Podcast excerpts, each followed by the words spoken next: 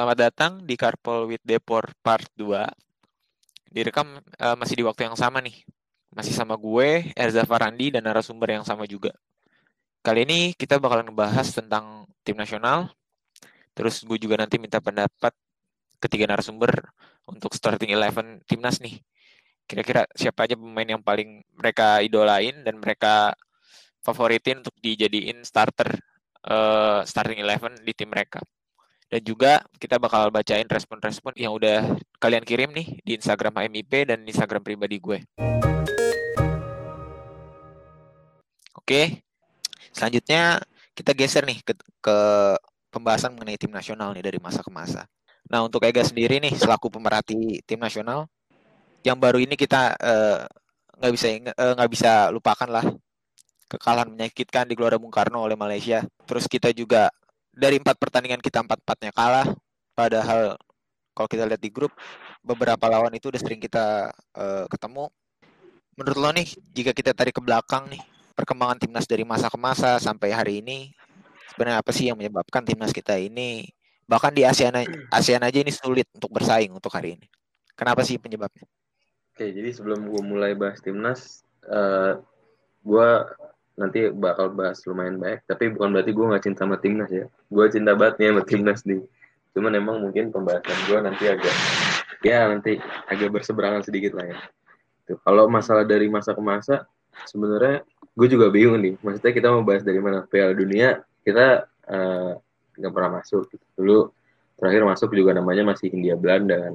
Masih tahun 1938 AFC kita bahkan baru empat kali gitu dalam selama pergelarannya. Dan 2007 kita jadi tuan rumah tuh. Itu kenapa salah satu alasan kita ikut AFC jadi tuan rumah. Dan sekarang saking mungkin saking desperate-nya ya.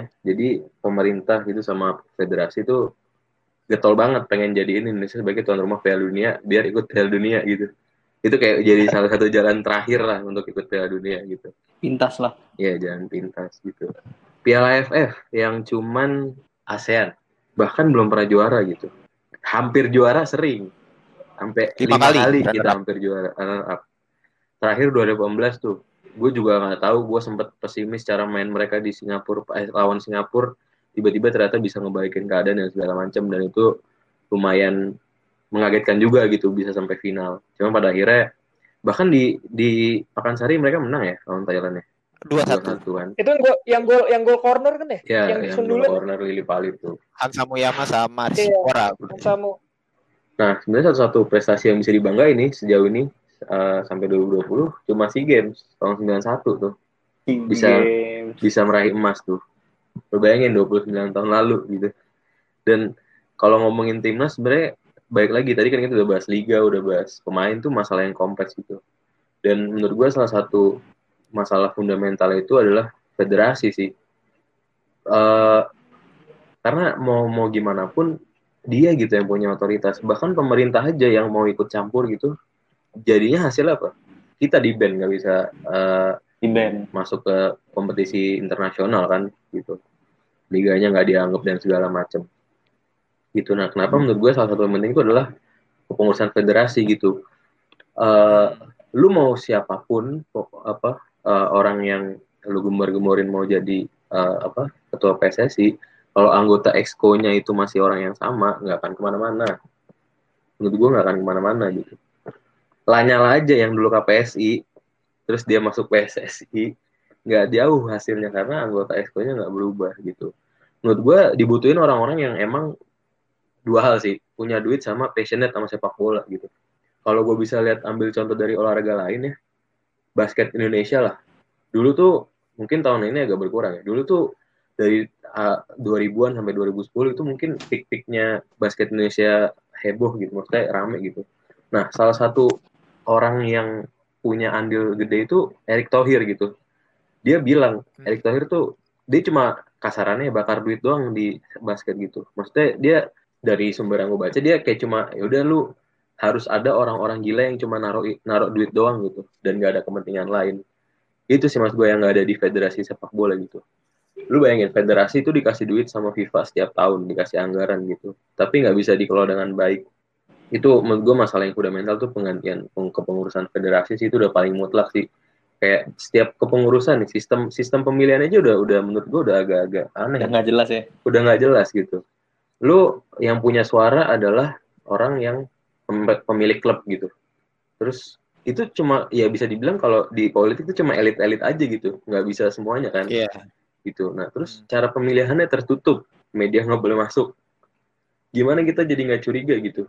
Walaupun mau pemain hebat BP aja menurut gue nggak akan menang gitu. Karena BP dicintai fans tapi nggak bisa dia ngakomodir kepentingan orang-orang yang yang apa ya yang punya banyak duit di federasi gitu deh menurut gue ya. Terus eh, masalah pelatih. Ini juga yang menarik nih. Gue udah nggak kehitung nih dari 2010 tuh udah berapa kali ganti pelatih. Dari pelatih lokal sampai pelatih internasional gitu. Terakhir Sinteyong yang yang dipilih karena pernah ngalahin Jerman di Piala Dunia kan. Itu nah menurut gue mau siapa siapa pun pelatihnya kalau nggak diberikan waktu nggak akan ke mana-mana juga gitu. Kayak kemarin si Simon atau Luis Milla deh yang yang kita kayak wah permainnya udah mulai bagus nih nggak nggak cuma long ball nggak cuma crossing bisa main dari bawah build up dan segala macam cuman dia nggak dikasih Udah waktu gitu ya. Asian Games nggak mencapai target di di dia di depak gitu gue itu Alasannya masalah harga ya. Nah, itu maksud gue orientasinya itu harus berubah gitu. Kalau emang pengen timnasnya bagus, harus ada proses. Nggak bisa lu matokin hasil gitu. Hmm. Kenapa Luis Milla akhirnya kalah bidding sama Sinteyong? Karena dia bilang, kan? Karena dia bilang, gue nggak bisa janjiin dalam setahun dua tahun nih, Pak. Ya, Iya. Ah. gue nggak bisa janjiin juara satu dan segala macam gitu. Ya itu menurut gue realistis, cuman itu lagi Realistis. federasi nggak nggak nggak apa ya, nggak melihat hal itu sebagai visi yang panjang gitu. Lu bayangin nih Pak, Piala, Piala Dunia nih, eh Piala Dunia. Kita bandingin sama Filipina nih yang tadi kita bahas di 2010 ya. Tahun 2002 nih di Piala Tiger dibantai Pak 13-1. 13. 13-1. Terus kalau lihat dari peringkat dunia, Indonesia peringkat 110 waktu itu. Dan Filipina peringkat 181 FIFA. Lihat gapnya jauh banget kan. 2010 yang eh, gue ingat banget kenapa pada akhirnya dua leg itu diadain di Indonesia. Karena infrastruktur di Filipina nggak memadai. Hmm. Stadionnya nggak memadai. Dia pakai rumput sintetis tapi terlalu keras tuh gimana gitu gue lupa. Jadi kayak nggak bisa eh, dipakai lah nggak memadai gitu. Tahun 2014 nih ya tahun 2014 di AFF juga kita dikalahin Filipina pak 4-0 Hmm. itu kekalahan terbesar kita di AFF, AFF loh sama Filipina. Nah terus kalau kita lihat sekarang nih 10 tahun kemudian Filipina peringkatnya 124 Indonesia 173 lu bayangin itu dalam 10 tahun mana sepak bola yang berkembang mana sepak bola yang stagnan gitu. Ya Mundur malah. Iya mundur malah. Karena ya baik lagi ada dualisme dan segala macam gitu. Jadi kita nggak diakuin liga-liga apa nggak diakuin FIFA dan segala macam gitu. Nah Filipina itu menurut gue salah satu hal yang paling dekat sih menurut gue kayak cara geografis hampir sama. Maksudnya nggak beda jauh. Iklim kultur dan segala macam gitu. Sama-sama Asia satu kawasan. Cuman kenapa dia bisa maju? Ya karena federasi sama pemerintah itu punya niat gitu. Dia Hmm. bangun infrastruktur, terus bangun stadion yang benar khusus buat sepak bola dan klub-klubnya gitu. Itu juga hal yang penting itu. Jadi kayak ya lu punya stadion buat khusus main bola, bukan buat atletik juga, buat lompat jauh juga ya atletik itulah. Maksud gue itu juga hal yang penting gitu. Nah, maksud gue itu hal-hal yang jauh pak kalau dibandingin sama Filipina. Masa lu ma- malu lah 2002 lu bantai 13-1. Sekarang 4-0 gitu tahun 2014. Dari 2010 juga udah sulit ya ngalahin Filipina. Nah, tuh. Yang husband bersaudara tuh kan banget tuh. Sama Nelly Trades. Iya. Nilai Bahkan di Fulham. Fulham itu kan dia bisa sampai Liga Inggris gitu. Nah, itu sih menurut gue kayak ya harus ada apa ya? Harus ada langkah besar sih. Maksud gue beneran besar kayak ga- jangan cuma ganti pelatih, jangan cuma ganti ketua PSSI itu juga nggak cukup gitu. Kayak puluhan tahun kita Tapi- ngelakuin eh, tapi- hal yang sama tapi nggak ada nggak ada hasil. Gimana Jo? Tapi mungkin emang level tim level timnas belum AFC kali. Eh belum AFF juga kali. Mungkin kita harus mulai dari World Solidarity Tsunami Cup dulu. Ah, Udah nungguin ya, antum juga nungguin ya. Nggak gue baru inget tadi.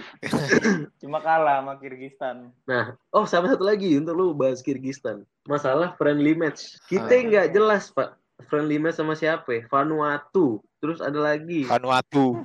kepulauan apa tuh nggak jelas. Mas Ah, gua Mariana. Mariana Marian, Island. Marijuana apa apa tuh? Maria. Apa itu? Weh, beda weh. Nggak maksud gue gini. Tapi menang, Pak. Menang. Iya, maksud gue menang. Gue tahu esensi dari uji coba kan ya lu bisa menerapkan apa yang di pelatihan, taktik, visi dan segala macam. Cuman mental bertanding lu tuh nggak ada kalau lu lawan tim yang di bawah lu gitu. Ngapain? Bener sih. sama Vanuatu pak. Nggak nggak ketemu lagi di AFF nggak ketemu. AFC nggak ketemu. Liburan Makanya kali paling ketemu tuh- Vanuatu tuh. Paling bener tuh ini aja juga paling bener Torabika Championship. nah gitu. Maksud gue kayak banyak lah faktornya. Banyak banget Kenapa nggak sekalian gitu ya? Kayak yang tahun 2013 lawan Belanda sekalian. nah itu baik lagi. Indonesia tuh punya pasar yang gede pak. Oke. Hmm. klub-klub sepak bola luar turnya ke mana? Ke Indonesia. Juventus Inter Milan Liverpool Arsenal MU. MU, ya walaupun gagal. Woi, woi. ya maksud gua kita itu iklimnya udah mendukung banget pak. Dari penduduknya.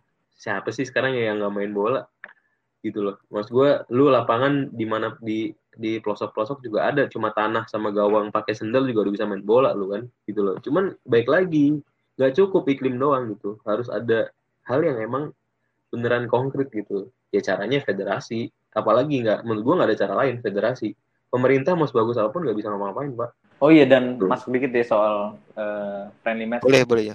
Cuma emang kesulitannya gini juga. Eh, bener poinnya Ega, federasi itu emang ya masih carut marut lah di Indonesia gitu. Soalnya untuk ngejadwalin friendly match itu nggak bisa buru-buru dalam sebulan, dua bulan. Jadi gue pernah, gue lupa sih denger dari mana. Jadi buat eh, ngejadwalin sama klub-klub gede, eh tim-tim gede gitu kayak Belanda, Prancis itu harus udah dari tiga tahun sebelumnya, dua tahun sebelumnya gitu cuy. Karena mereka tuh juga yang ngantri banyak, yang pengen masukin gue friendly sama lu dong, gue lawan lu dong segala macam gitu. Ya. Makanya eh, bener poinnya itu sebenarnya ya kalau misalnya federasi nggak jelas ya lu bisa dua tahun lagi berantem lagi segala macam ya lu gimana mau ngejadwalin segala apa namanya friendly friendly match yang lainnya gitu yang, yang berkelas ya kan nggak dapat kepercayaan juga dari federasi lawan kayak gitu sih Oke, kita geser nih. Udah mau di penghujung podcast lagi bahas tim nasional pas banget nih. Gue pengen minta pendapat kalian bertiga. Starting eleven, terserah mau mau pemain yang timnas atau pemain non timnas yang belum dipanggil ke timnas atau mungkin pemain asing yang main di Liga Nasional boleh dimasukin ke dalam starting eleven sepanjang masa. Mulai dari Rijo dulu kali ya. ini agak-agak susah sih sebenarnya cuma- Sulit ya. oke oke lah kita coba gitu Mulai dari kiper Jo. kiper gue Miswari Suari. Alhamdulillah dia udah lulus ini ya. harus dimasukin ya. ini, ini harus dulu. dimasukin Ini harus harus dimasukin. wajib, wajib, wajib. Ini harus Suari. dimasukin nggak nggak kiper tuh Emrido kayak Emrido sekarang jago sih Emrido. Emrido. Ya baru baru bersinar malah. ya. baru baru ber- ber- daripada Hendro Kartiko nih Emrido Oh, Oke. bek kanan bek kanan gue gue kalau bek kanan bek kiri Naswa Zulkifli menurut gue oke sih center back ya center back Charles Yulianto Kapten 2007, Nah, iya sebelahnya Gunawan golin Gunawan 2011 SEA Games. Eh, 2011 SEA Games terus gelandang eh, gelandang eh, Haryono Gelandang. Haryono bertahan. Pengangkut air, pengangkut nanti air. kalau udah dapat kartu kuning ganti Oke. Pasti Iya, soalnya. Pasti dapat kartu kuning aja. pasti Zulfiandi lah Zulfiandi. Pasti. terus eh, Fiandi. tengah Firman Utina sama Evan Dimas Sayap nih. Budi Bambang Bos Budi ini di tengah. ya bisa atau Budi Sayap lah nggak apa-apa Budi Piton. Gitu. Budi Piton Budi Doremi Ah, oke. lupa satu nama nih harus masuk sih dia coba Apa nih? Hamka lah siapa lagi Oi. Hamka Story 23 Hamka Hamzah. Hamka Hamzah jadi pak di mana di mana aja Enggak, mohon maaf Pak, starting eleven jangan 12. iya kan Ah, ah, udah 12 nih. Ganti siapa Hamka Hamzah Hamka nih? udah dicari sih kayak lebih leadershipnya Hamka ya kalau gue lihat ya. kalau gue lihat di vlognya sih lebih ngerangkul Hamka tuh sosok yang apa ya? Sosok yang bisa dipandang. Humble, ya. humble, Pemain humble. senior. Terus juga humble dengan pemain muda. Menarik. Hamka. Oke, lanjut deh kita ke Aldi. Starting eleven Oke. di. Gua Rijo tadi formasi lu apa, Jo? gue empat tiga tiga gue Formasi dulu nih. Empat Formasi tiga dulu. tiga ya. Gua pakai yang standar-standar aja, empat empat dua gua. 4-2 ya. Ya. Oke. Keep di posisi kiper, gua ada kiper yang menepis tendangan Van Persie, oh. Ah. Tidak lain tidak bukan dong ini. Kurnia Mega. Oke lah. Udah stop jangan dibahas lagi lanjutannya. Boleh langsung posisi Iya. selanjutnya. Ini stop. Tapi sebelum kita stop, gue pengen bilang ini kiper favorit gue sepanjang masa sih. Meskipun dia nggak pernah main buat klub, klub favorit gue, tapi gue nggak pernah ngeliat kiper Indonesia yang sejago si Iya, Kurnia iya. Mega. GWS, Dan. GWS lah ya. kalau dia kalau dia mendengar ini atau siapa pun yang mendengar ini yang kenal sama Kurnia Mega, gue selalu mendoakan dia cepet sembuh gitu. Oh, biar kembali ya. sih kalau Biar tahu? kembali. Sakit apa sih kalau menurut? Oh nggak tahu nih. Nggak tahu, udah eh, kita cut di situ aja gitu lah. Oke, kiper ya. Sekarang di bek kanan. Di kanan. Bek kanan gue pasang Haji Ismet Sofian. Haji. Oke, Haji Ismet Iya. Sofian.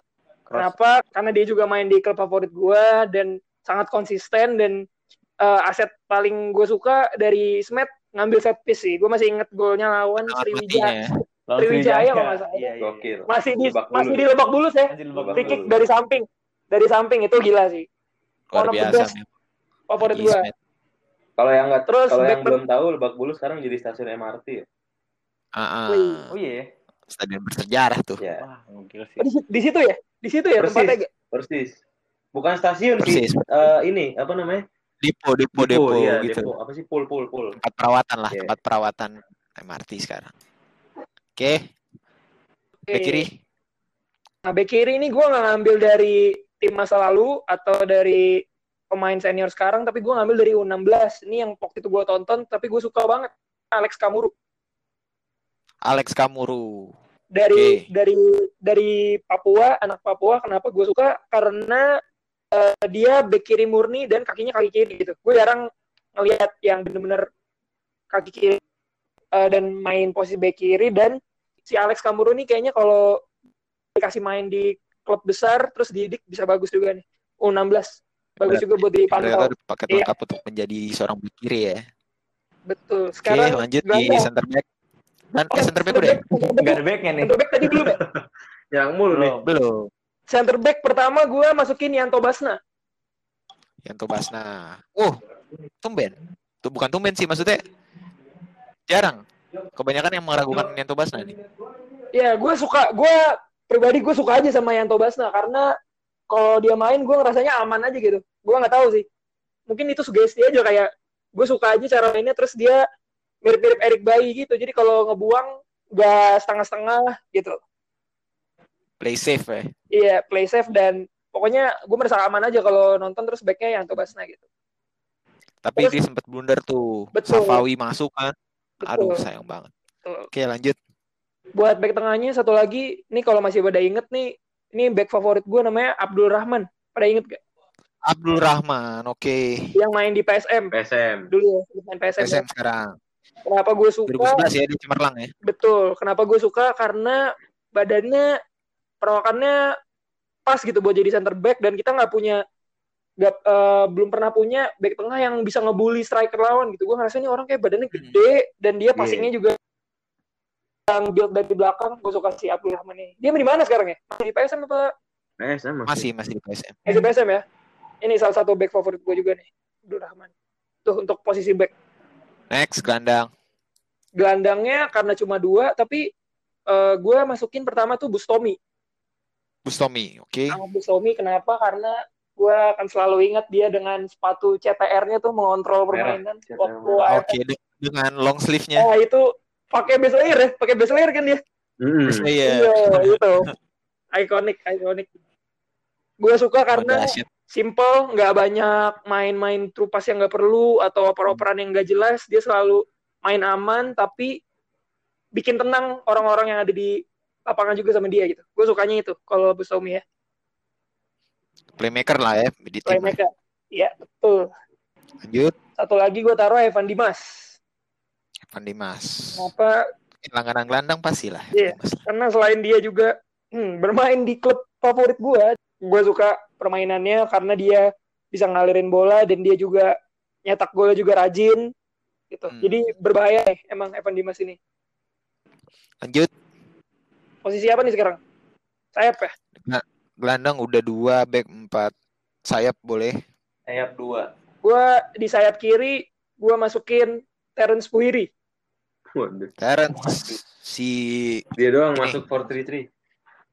si Gledek. Ini dia eh di posisi sayap kanan ya. Sekarang gue masukin Egi Maulana Fikri. Egi Maulana, oke. Ujung tombak siapa nih? Eh, uj- buat ujung tombak, eh gue milih yang sekiranya gue pikir-pikir bakal nyambung sama Egi ya mainnya. Gue pilih Boas sih. Boas ya. Kenapa nih milih kedua pemain ini? Kalau Egi, kayak yang udah gue jelasin, gue sebelumnya udah nyebut Egi kan, gue emang suka sama pola permainannya. Gue ngerasa ini emang talenta yang talenta paling bagus yang kita punya sih sekarang si Egi ini. Hmm, Gitu. Jadi emang harus masuk ke line up sih. nggak bisa nggak masuk gitu. Kalau Boas, Boas ini menurut gue striker terbaik yang kurang beruntung karena dia cedera patah kaki dua kali kan. Lawan Hong Kong ya waktu itu ya. Betul dan eh, mungkin kalau dia nggak pernah cedera patah kaki sampai sekarang mungkin dia akan lebih jauh lebih banyak golnya dan dia akan main di turnamen-turnamen buat buat timnas gitu. Waktu 2010 dia kenapa nggak dipanggil ya? Nah itu juga tuh. Cedera kayaknya deh. Dia dipanggil ya? pas pra Piala Dunia kan 2011 baru Iya. dipanggil. Lawan Turkmenistan dia main tuh. Sebenarnya kalau dipikir inget dipikir-pikir lagi kalau misalkan lawan Malaysia dua leg ada Boas sama Gonzales itu masih menang sih nggak mungkin kalah sih. Tajam banget. BP juga masih tajam-tajam. Iya kan? Iya, gitulah. Oh, tapi gue ini nih, ini line up-nya 11 ya. Hmm. Jadi udah tim gue sih udah lengkap sih gitu. Cuman gue kalau satu lagi, kalau boleh ada satu lagi nih buat Boleh, super sub boleh. aja satu, satu orang Super nih, sub ya. buat super sub, buat pertandingan-pertandingan big match, gue naruh Peter Maropen sih. Peter Arno. Kenapa nih? Iya buat ini aja, buat kalau pertandingan-pertandingan ketat kan misalkan lawan Malaysia, lawan Thailand gitu kita butuh orang yang bisa eh, berkompetisi secara fisik gitu. Kalau lagi panas, kalau misalkan buat mengintimidasi lawan sih gue naruh Hmm. Peter Maropen gitu di bench. Buat nonjok bos. Minimal ada dia lah satu gitu ya. Peter Maropen. Jadi pede gitu tim jadi pede. Tuh. Oke oke. Menarik ya nih starting dari Aldi nih. Banyak Campuran ya, pemain, campuran ya. pemain-pemain campuran. hebat sepanjang masa nih. Ada pemain muda juga, ada pemain senior, campur lah pokoknya. Oke, kita lanjut ke Andika Ega Praditya. Starting eleven gak? Starting eleven, gue uh, formasinya empat empat dua sih. 4-4-2 ya. Empat dua. Kiper, uh, menurut gue, sebenarnya gue ngefans sama Hendro Kartiko, tapi gue nggak banyak tahu sebelum gue nonton dia mainnya kayak apa, karena pas gue nonton mainnya keren banget sih. Gitu. Jadi gue lebih milih Kurnia Mega. Kurnia Mega lagi. Oke, Kurnia menarik. Mega. Terus uh, bek kanan, gue milih Asnawi. Hasnawi. Nah, malam. Asnawi itu dia eh, menurut gue ya eh, crossingnya bagus terus dia bisa dribble juga dan dia bertahannya juga bagus karena mungkin posisi murni dulu dia kan gelandang bertahan ya cuman pas jadi bek kanan juga oke juga terus kalau Suka overlapnya itu bahaya ya, bahaya bahaya ya. karena dia bisa Lebih dribble bahaya itu yang penting dan fisiknya Oke, fisiknya kuat sih menurut gue Parah. beberapa kali gue liat dia main kayak buset menit 90 masih main padahal udah ditiup lu gitu Luar biasa. Aduh. Waduh, bagus tuh lagi. Bagus lagi tuh. Lu jangan jangan dikat dong. Eh terserah deh.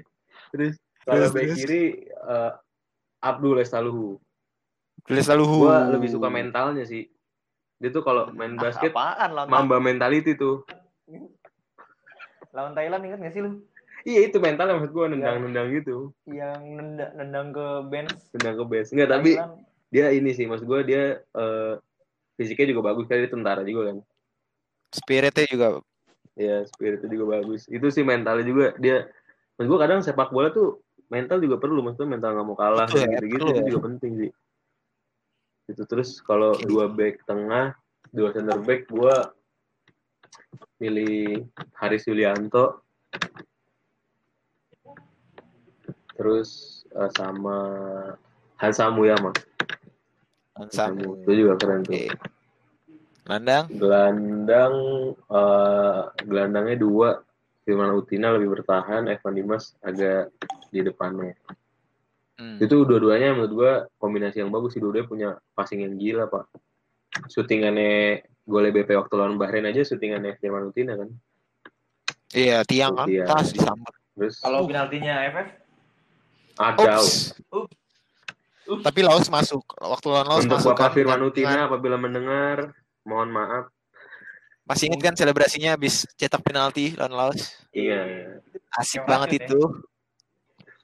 Terus kanan sayap kanan gua Lili Pali, Lili Pali. sayap kiri aduh tadi gue udah mikir lupa sayap kiri eh Ayo. sayap kiri gue Egi Egi Egi oh, iya. Egi. Egi Egi mana? Merkez Egi lagi segelandang. Egi Pak. Maulana Egi Maulana Gimana depannya ya? BP sama Budi dah Uh, bahaya itu udah. ya udah itu keren menurut gue BP sama Budi waktu AFF eh AFC 2007 tuh. 2007. Cuma Ada nama-nama kayak Gonzales gitu nggak bisa dilupakan sih sebenarnya. iya Hmm. cuman juga sih. kayak menurut gue karir timnasnya nggak nggak nggak panjang sih menurut gue kayak ya udah mereka habis naturalisasi baru oke kan soalnya kalau BP Hmm, iya. dari 2000 eh, dari 90 berapa 2002 apa 2000 tuh 2002 masuk dia. Tiger kan Piala Tiger iya Hmm, pertama 2002 tuh. keren deh tuh Tapi gue nggak melihat Boa Salosa di sini. astaga iya Gua gue tadi bawa Salo secu bukan Egi Melgiasa cu Aduh. Lang. Itu nggak bisa dilupain. Boa Salosa walaupun nggak masuk timnas. Jadi Boas ya masuk ya. deh Oh pelatihnya dong. Gantian. Pelatihnya siapa dong? Pelatih. Lupa. Pelatih belum. Dari Rijo berarti nih. Gue pelatihnya siapa ya? Peter White. Alfred Ivan Kolev. itu menurut gue paling Alfred paling Riedel. ini terkesan ya. Paling menunjukkan itu gitu hasil dibandingkan Iya. kata-kata. kalau gue kalau Oke. gue Hmm. kalau gue karena gue orientasinya bukan hasil ya gue lebih milih Luis Milla sih Bismillah ya. itu kalau dikasih satu atau dua tahun lagi menurut gue bakal ngerubah filosofi permainan Indonesia sih. Gue jujur gue sampai sekarang masih sedih sih kalau ingat Luis Milla ya. Bismillah ya. Gue akan milih, gua akan milih Luis Milla kenapa? Karena gue heran nih, dia orang yang pernah ngelatih Mata, Thiago Alcantara, De Gea, Ander Herrera gitu. Dia mantan pelatih Spanyol, gitu kan? Mantan pelatih timnas Spanyol yang muda dan gue jujur melihat permainan Milla itu emang tadi kita udah bilang emang udah sebenarnya udah terbentuk, udah pelan-pelan terbentuk gaya main kita. Hmm. Kita udah nggak suka main long bolong bola yang nggak jelas, terus backnya bisa ngebangun dari belakang, bisa passing-passing dari belakang buat bantu bangun serangan sebenarnya polanya tuh udah udah terbentuk si Luis Milla ini dan sayangnya kita terlalu ngelihat hasil jadinya kita mungkin sampai sekarang nggak akan pernah tahu nih timnas kita bakal sebagus apa kalau di- dipegang sama si Luis Milla terus gitu. Oke. Paling kita lanjut nih ke bahasan selanjutnya sekaligus mau nutup. ini pertanyaan netizen nggak jadi pertanyaan netizen Iya nih mau masuk ke pertanyaan netizen. Nggak ada yang nanya Yang pertama nih. Udah banyak banget nih yang masuk sampai full banget DM kan. Wah kacau kacau. kacau Kacau Kacau. banget sih, kacau banget. Yang pertama gue bacain ya untuk Rijo nih Wes dari dari Thierry dari Thierry dari Ramadan. Thierry Ramadan. Halo Bung Thierry. Bung Thierry nanya nih untuk Bung Rijo politik bisa juara. Kenapa Indonesia nggak bisa nih? waduh Ini ya tadi lah ya. Maksudnya eh, gabungan dari kon nggak nggak nggak konsistennya liga, federasinya juga masih kurang. Terus akhirnya berentet pada cara bermain, fisik, pelatih juga yang dikontraknya jadi asal-asalan. Ya itu sih menurut gua. Hmm. Menarik ya. Tapi berarti pelatih politik biar juara lagi perpanjang dong Waduh, Panjang dong. panjang dong. Harus dong. Untung covid. Tapi karena off season tahun ini off season season. persiapan panjang untuk tahun depan. perpanjang, perpanjang. Oke deh. Tapi tetap bawa asisten kan? Mau asisten. Tetap. Boleh, boleh, boleh. mau resign tuh asistennya Oke, selanjutnya pertanyaan nih buat Ega dari Bung Ijat. Ya.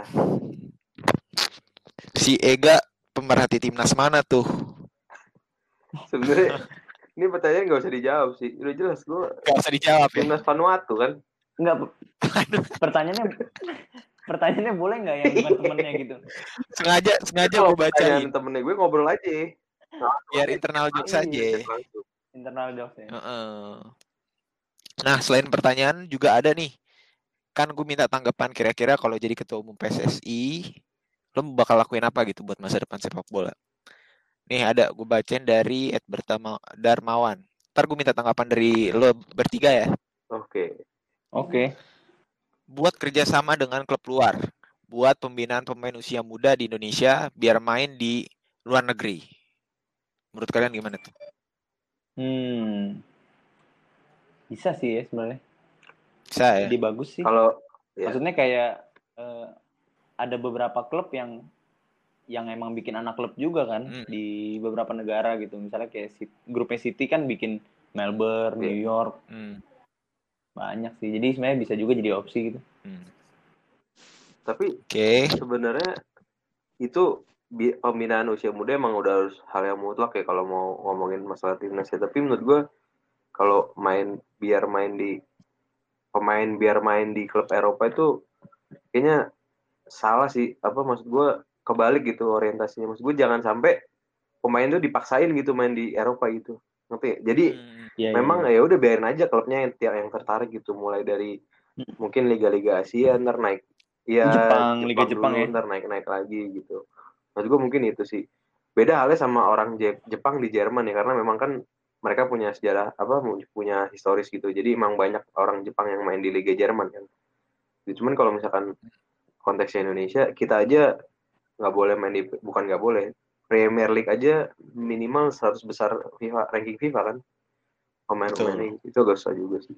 Makanya orientasi harus dibalik bukan pemain yang nyari klub gitu. Karena gue lupa di Spanyol tuh yang baik lagi siapa ya? Osval bukan Osvaldo. Siapa ya? Yang baru-baru ini kok. Oh. Ah, ini. Bukan ini ya? Bukan Abimanyu ya? bukan. Aduh gue lupa. Yang balik lagi di- Arthur Irawan bukan Eh pemain Bukan. Papua kayaknya nih dari Spanyol. bukan dari Indonesia main di Spanyol tapi Hmm, di Spanyol B lah Espanyol B apa apa gitu tapi Arthur Irawan. tapi baik lagi pak Apa karena ini? trial Kiko trial Insa. Kiko Insa. mau jadi Kiko Ins ya rambutnya biru Iya. Tapi menarik Sekarang kalau kita bahas. Indonesia Spanyol. Pemain muda juga ada di sana dua di Leganes. Ada Randy Juliansyah sama Ah, Hairul Imam Zakiri, Oh. ya kan? Oh iya iya iya. ya benar Sayangnya Randy Juliansyah nggak dipanggil nih ke timnas U19 persiapan Piala Dunia. Si Imam Zakiri doang dipanggil. Oke, lanjut. Dari Satya Kalau nih, Tristan Alif Tristan Alif. Waduh, jagling dulu depan harusnya rep. kita bahas tadi. Harusnya kita bahas Iya. tadi ya. Tristan Alif, Jack Iya. Brown, apa kita ulang dari awal Jack Brown, Brown Jack Brown dipanggil sampai tapi- dibawa kemari. Sama nyokapnya Jack berdua, Brown dipanggil. latihan-latihan gak dipanggil. Nggak Tristan Alif sih, tapi gue habisnya Jack Brown dipanggil nggak nengok.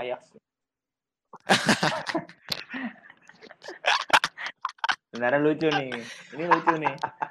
Padahal dipanggil gak eh sama Sintayong ya? iya panggilnya Brown Brown. padahal biasanya panggilnya Biasanya Jack. Jack. iya Dari Satya. Restrukturasi est- restrukturisasi sampai ke akar-akarnya.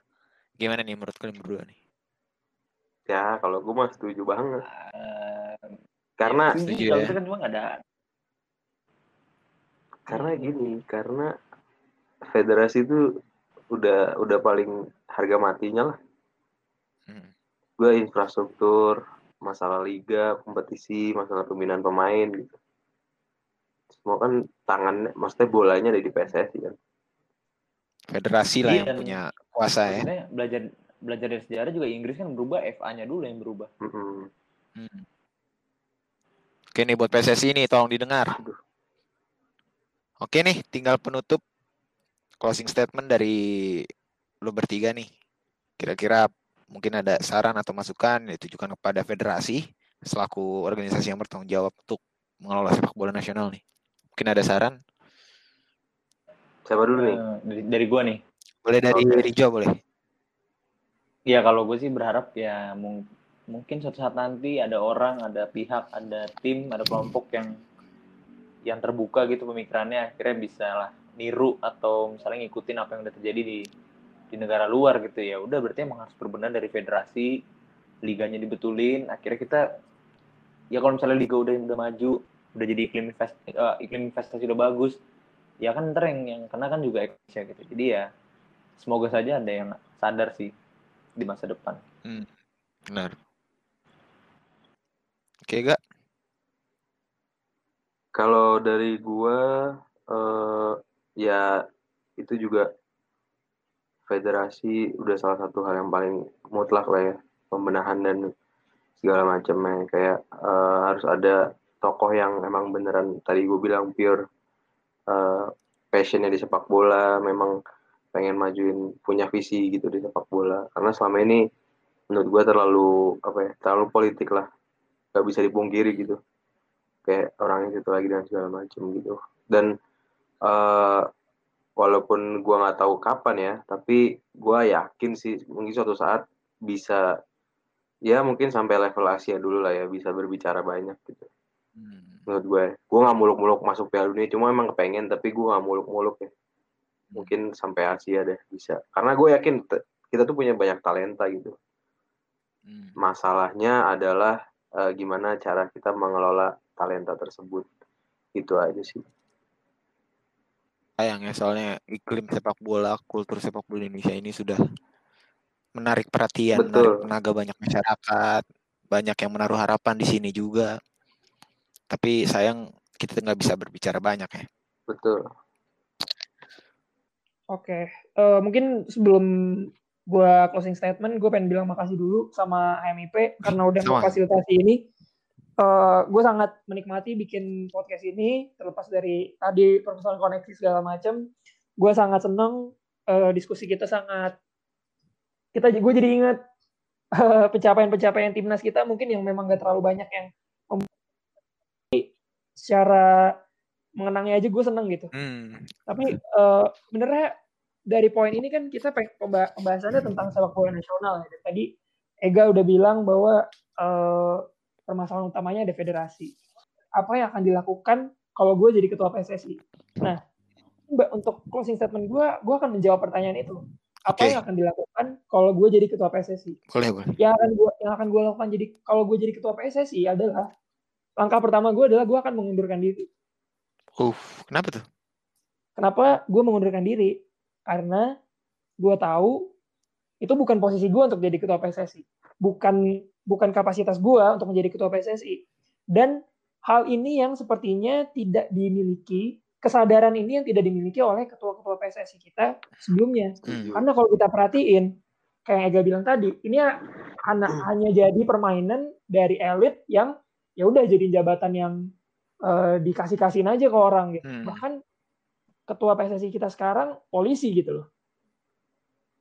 Maksud gue bukan bukan untuk mendiskreditkan orang dari pihak lain dan bilang mereka nggak ngerti sepak bola, tapi gue rasa perlu kita terapin logika kalau orang yang bisa jadi dokter adalah orang yang kuliah FK atau orang yang jadi arsitek adalah orang yang kuliah arsitektur gitu. Betul. Untuk menjadi untuk menjadi untuk menjadi ketua PSSI, gue percaya eh, harus orang yang mantan pemain sepak bola profesional karena mereka akan tahu segala macam eh, bobroknya, akan tahu segala macam potensi sepak bola Indonesia. Tapi berkenan dengan ini juga, sama kayak yang Ega bilang tadi, susah untuk mantan pemain sepak bola profesional untuk jadi naik jadi ketua PSSI karena ini udah menjadi permainan para elit, udah menjadi eh, mainan dari, dari orang-orang yang punya duit, punya sumber daya, kayak gitu. Jadi harapan gue ke depannya, bagaimana caranya Indonesia maju adalah kalau federasi kita somehow mungkin bisa ketuanya BP atau Kurniawan di Yulianto gitu. Sekarang Kurniawan itu jadi pelatih kan di, di Sabah ya, Pelatih. Mm, di Malaysia. Dan gue sama sangat menyayang, gue sangat menyayangkan ini salah satu striker terbaik yang kita punya, salah satu otak sepak bola terbaik yang kita punya. Dia udah main di luar negeri segala macam, tapi bukannya kita jadiin salah satu pilar dari federasi kita, tapi malah kita biarin dia ngelatih di Malaysia. Hmm. Itu menjadi harus hal yang harus dievaluasi lagi gitu. Benar sih. Gitu sepakat, sih. sepakat. Seperti itu closing statement gue. Oke, paling itu aja bahasan kita hari ini. Terima kasih untuk teman-teman yang udah dengerin podcast Carpool with Depor sampai di penghujung bahasan kali ini. Mohon maaf apabila dari saya selaku moderator dan ketiga narasumber mungkin ada kesalahan penyebutan, kesalahan data atau mungkin kesalahan kalimat. Semoga tetap setia menonton kita, eh, menonton, tetap setia untuk dengerin kita di podcast-podcast selanjutnya. Oke, sebagai penutup in politik Witra. Wita. Sekian dan terima kasih. Thank you. Oke.